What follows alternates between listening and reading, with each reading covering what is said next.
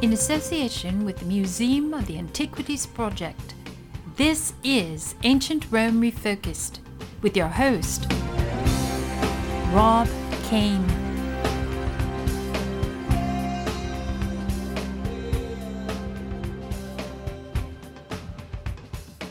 History for the Brave. Welcome to episode 27 of Ancient Rome Refocused. Today on the show we have Dr. Jerry Toner, Fellow and Director of Studies in Classics at Churchill College, Cambridge. Cambridge is a city in eastern England, home to the prestigious university, which dates back to 1209. Professor Toner is a Director of Studies in Classics. His research looks at Roman cultural history with a focus on history, as he terms it, from below, which takes in plebeians, women, slaves, and the non elites of that culture. He has written a fascinating book called The Roman Guide to Slave Management, a treatise by nobleman uh, Marcus Sidonius Falx. I have on the line Dr. Jerry Toner of Cambridge University. He has written a book titled The Roman Guide to Slave Management. Dr. Toner, thanks for being on the show. It's a great pleasure. Just so you know, I've read your book three times. I really liked the book. Uh, I take it off the shelf every once in a while and give it a read. And I think the best thing about it is the angle that you chose, that it you wrote it in the form of a self help book. In fact, your book reminds me about something that I saw on Wikipedia or possibly Google. No, no, the first time I saw this was on a public television presentation of I Claudius, where uh, Caligula lends to Emperor Tiberius a, a book uh, written by a uh, author with the strange name of Elephantus, and it turns out that the book is a sex manual. So somebody somebody decided to uh, write uh, how-to manuals back then, but you already know that. Uh, yeah. Could you take a little time and uh, tell us about your book? So, The Roman Guide to Slave Management is a treatise that uh, I didn't write in a way. I I gave voice to a fictitious Roman nobleman called Marcus Sidonius Falx, and it is written as a Roman, uh, and he gives you all of his tips and advice on how to uh, manage the slaves that you would uh, undoubtedly have in your family uh, if you were a uh, if you were a wealthy Roman.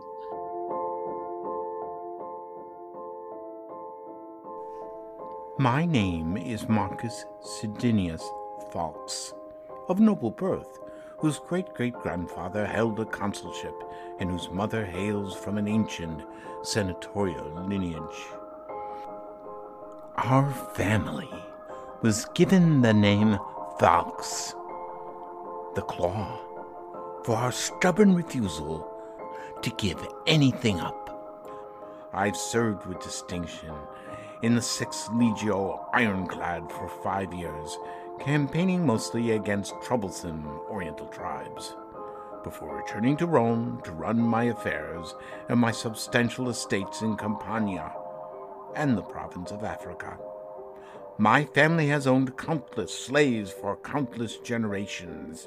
There's nothing we do not know about the management of them. In order to write for a non Roman audience, I have been compelled to use the services of a certain Jerry Toner, a teacher in one of our miserable northern provinces, who knows something of our Roman ways, but shares few of our virtues. Indeed, a man so soft I have never encountered outside the servile class. He has not once fought in a battle, can scarce drink a small amphora of watered wine, and even stoops so low that he himself will clean his baby's backside rather than leave such foul tasks to the slaves and the women folk. He is, however, most blessed to be married to a wife of great beauty and intellect. Though she is perhaps more forward with her opinions than a woman ought to be. To whom I am most grateful for ensuring that the meaning of my text is clear for you barbarian readers. Um, and then I provide some modern commentary just so that you can understand some of the uh, strange and slightly uh, difficult things that he says, uh, and I can uh, and so that I can tell you where some of those sources come from. I take it the Romans wrote extensively about managing slaves. There, there are a number of um, agricultural uh, manuals that survive, three in particular by Varro, Columella, and Cato, uh, and they give advice on how to manage your country estate. so, how to manage everything from farming to harvesting, and as part of that, they include how you how do you go about managing your slaves. So the Romans uh, gave well wrote advice books on all kinds of of matters, uh, whether it was um, uh, well farming to architecture, uh, Vitruvius's famous guide, uh, or there are handbooks of astrology, all kinds of things. So uh, they they're always handing out advice, and they they give advice about slaves too the kind of sources that I looked at, well, there are um, you know the, these hand, handbooks about uh, farming slaves, but there's also a lot of information in the law books uh, because slaves were seen as assets uh, and could be expensive assets. Often there were issues about about property law, and and so there are numbers of laws that uh, detail how slaves could be treated, uh, what you could do, what you couldn't do, how they could be punished. So there's a lot of information I could get from uh, Roman legal sources, but I also try to get more sort of strange, uh, you know, slightly different angles from other sources. So there are plenty of papyri, for example, that survive from Roman Egypt that deal with issues about slaves and runaway slaves, um, but also interesting information from for example, Artemidorus uh, wrote a book on the interpretation of dreams. Uh, it wasn't Freud who first interpreted dreams; it was it was uh, back in the Roman Empire, um, and often slaves feature in that, and it tells you something about the kind of, you know, it gives you a window into their psychology about how they thought about slaves and how they thought about, you know, what they thought about if they dreamt of slavery. In your book, you created a fictional character. Now, you had chapters interspaced explaining the history of it, but you brought us into the world of your Roman slave owner. So I'd like to know how did you put yourself into the proper mindset of a Roman that lived during that age? Yeah, it's a difficult one. I mean, it, my my aim was that uh, my my research basically looks at ordinary Romans, if you like, non elite Romans, which of course includes slaves. And I think a lot of people I find when I teach them are almost overly familiar with the Romans, that they think they understand them because they've seen Gladiator and uh, they've seen sort of some classical buildings. But in fact, I want to sort of emphasize how different the Romans could be. And I think slavery was the institution which really highlights just how different their worldview was from us. How do you get in the mindset of a sort of big ancient slave owner? Well, I mean, I read the ancient sources. We've got lots of sources that are written by wealthy Roman landowners. So we can actually get in there in their sort of mindset. What we don't have, sadly, is we don't have any view from the slaves. We don't have any sort of uh, memoirs by slaves who were freed because no one was interested in what they had to say.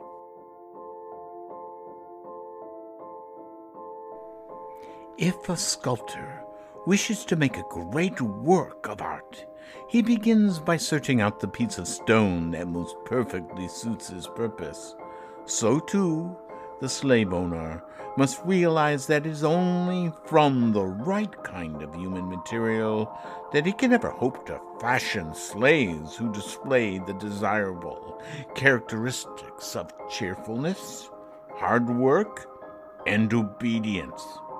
It is vital that he takes the greatest care in selecting the best slaves in the market, ensuring that they are free from defects with their physical, mental, or moral. Here I shall instruct you on how to best to go about the difficult task of buying a slave. So we have um, from 66 BC, uh, the orator Cicero is defending a man called Cluentius against a charge of murder. Um, and as part of it, he describes how a few years before, uh, Cluentius had been uh, accused of his by his mother Sassia of murdering uh, her husband, his stepfather.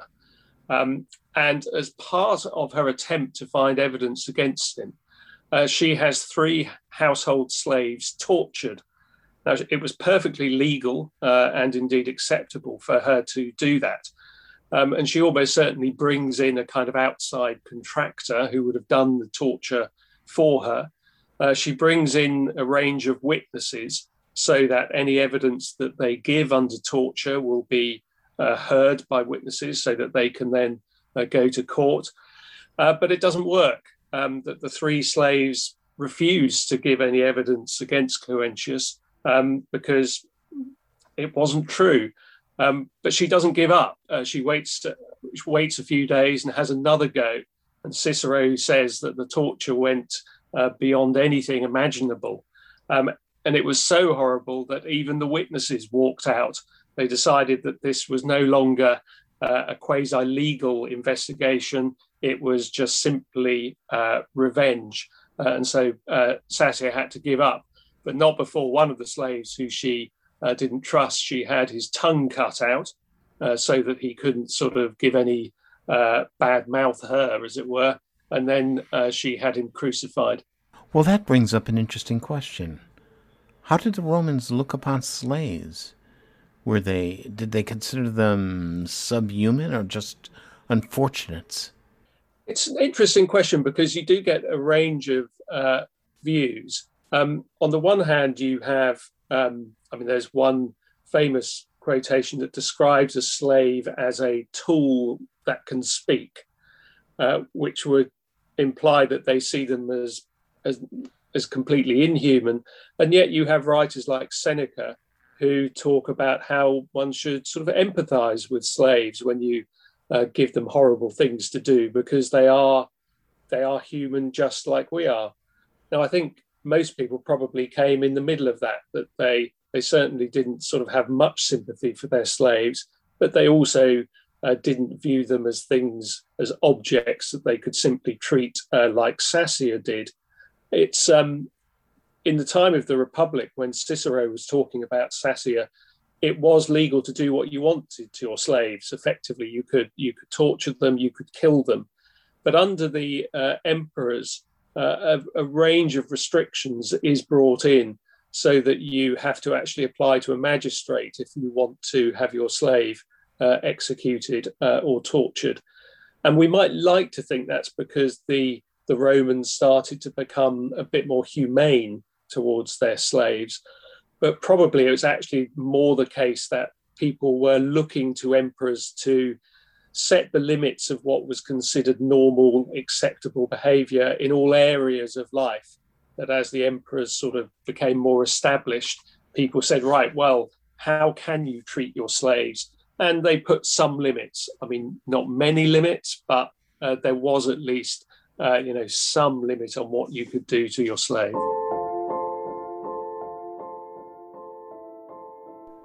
As an aside, let me tell you of an embarrassing incident I had with an old doorkeeper when visiting an old friend's villa. I went up to the entrance where a decrepit slave was keeping watch. Where on earth did you get hold of him? I asked my friend. What possessed you to steal a corpse from a graveyard to guard the door? But my friend said to me, Don't you recognize him, Marcus? It's Felicio. We used to play together when we were children during the Saturnalia. He was the son of my father's manager, Philostasius, and we were all playmates. I had no idea what he was talking about. You're completely mad! I told my friend. How could this toothless old crone have been a contemporary of ours? My friends look said it all. It is true that we have all been wearied by the passing years, but the life of a slave had certainly taken its toll on Felicio. But then, I'm surprised my friend remembered him at all. He was, after all, only a slave boy. You know, I'm trying to recall some reading that I did, and I, I seem to recall a story about a Christian monk that jumped into an arena to, to try to stop a gladiatorial uh, combat between two fighters, and if I recall correctly, did not end well for him. It didn't. Know. He was stoned to death. Uh, so it's in the early um, uh, fifth century, and um, supposedly this was the uh, the occasion which led to the banning of the gladiatorial games. So that's um, much later on when the empire had become uh, had become Christian, um, but it shows that just because the em- the empire had become Christian, it doesn't mean that there was an outbreak of uh, Christian behavior. So I take it then that with the development of Christianity in the Roman Empire, uh, people just didn't go and release all their slaves then. Uh, no, that's right. I mean, the Christians had a very different attitude towards slavery, um, which partly came because uh, from the fact, obviously, that Jesus had been more interested in the meek and the poor. Um, and so it seems to have attracted many uh, converts from the sort of lower classes of Roman society. And some of the very words they use, I mean, master in Latin is dominus, you know, and that was the same word that they would use uh, of the Lord. Uh, equally, uh, redemption to get to get redemption in Latin was the same word that was used of a slave buying his or her freedom. So there was a, a, a fundamentally different approach to slavery uh, from the early Christians. But you see quickly uh, in Paul's letters uh, that they don't want to provoke confrontation with the Romans. So Paul advises slaves to serve their masters with all their hearts. Um, you know, sure, they will get benefits, rewards for this in heaven, but uh, they should not be subverting the legal order uh, in the Roman Empire. And when a, a runaway slave called Onesimus uh, uh made it to Paul, uh, Paul was very careful to send him back to his owner, Philemon, with a letter saying, Be very gentle to him, but he was not going to break the law uh, by uh, by harboring a fugitive. Now, later on, when the Constantine converts in 312, uh, the empire starts to Christianize quite rapidly, and there are some changes. So that there are laws that are brought in to uh, say that you cannot split up slave families and you can't sell the, the children away from the parents um, that you can't sell them into prostitution. Um, and ones like you cannot brand a slave, a runaway slave, on the face because the face was made in the likeness of God, but you you branded them on the leg or the foot instead. So it was a, a perhaps a marginal improvement. Um, and it certainly seems the case that wealthy Christians carried on owning slaves. Um, there's no sense of an abolition movement it's just seen as too normal and ingrained a part of social life to be even questionable. Are there any late empire celebrities that could trace their ancestry to slavery? That's a good question, and I couldn't think of any. Uh, there were a couple of sort of famous uh, late Roman people who had been slaves. Uh, the one who springs to mind is, is one of the early popes. Pope Callistus in the early third century had actually started out as a slave. Um, and he had actually been condemned to the mines, uh, allegedly for financial fraud, although this is all written up by a, uh, by a, a, rival of his later on. Uh, but he was freed from the mines, which was itself lucky because normally that was really seen as a death sentence uh, and he he he works his way up through the church and eventually ends up as as pope. Uh, so that's about as high as you could get in the, in um, ancient religious circles. You know, I just thought of one uh, during the time of Sulla. That would not be late Empire, would it? No, that's that's Republic. Republic period. Uh, Roscius, the actor, who I believed was a Gaul.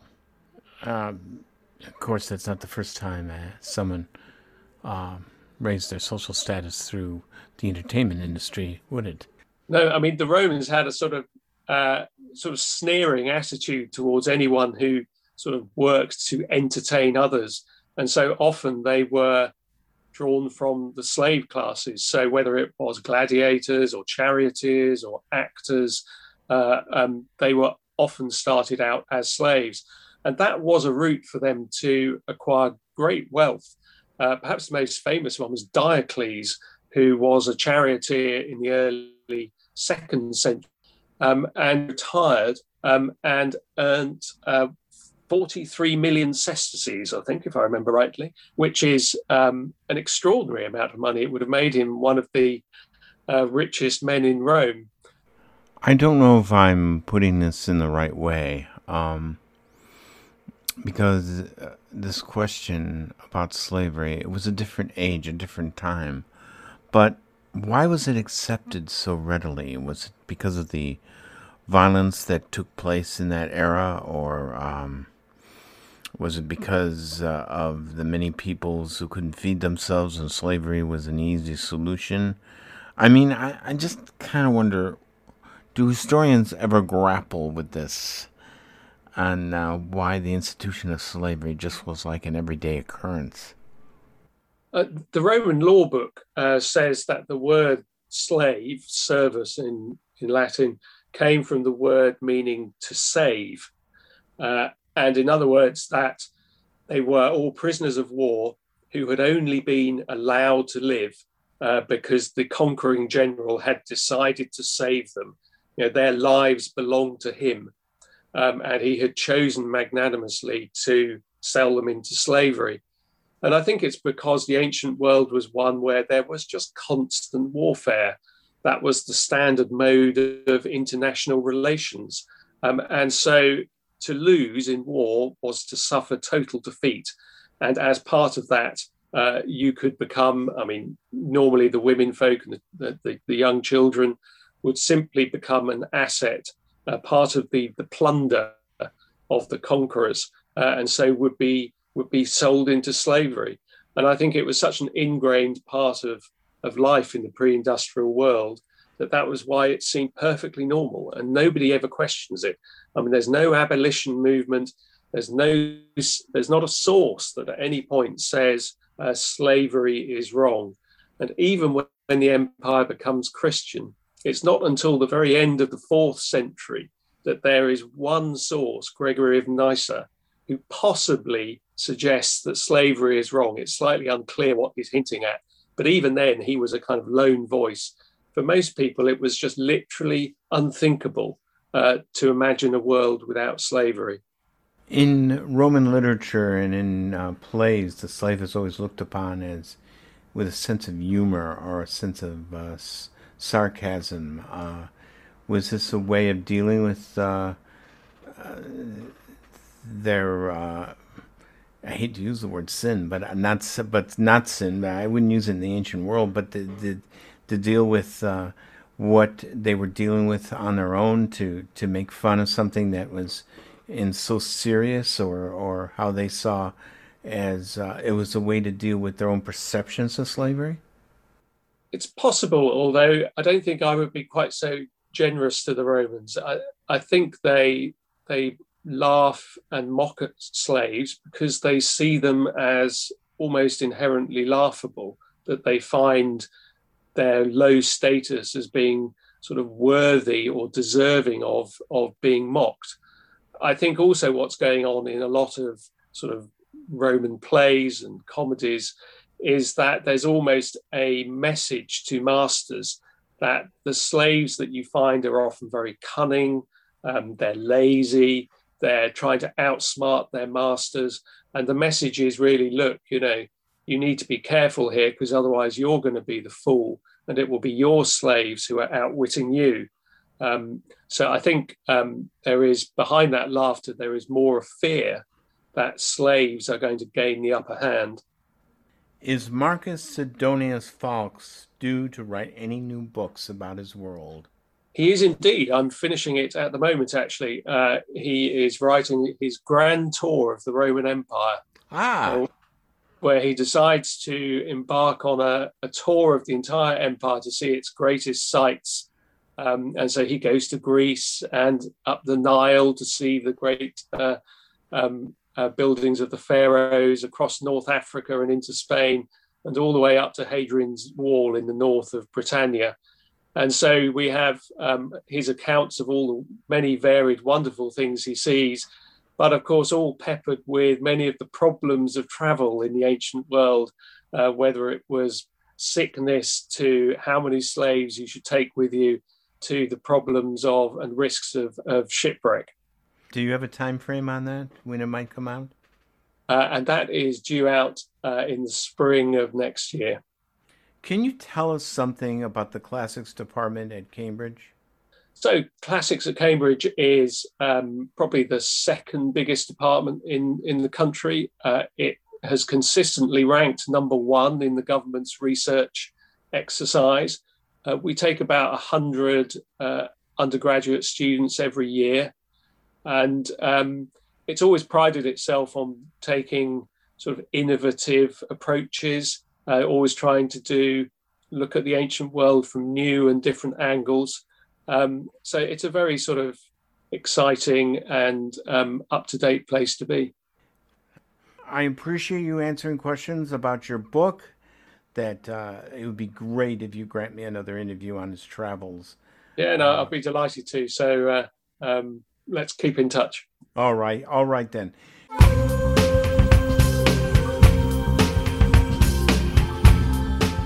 Sections from the Roman Guide to Slave Management was read by the permission of the author.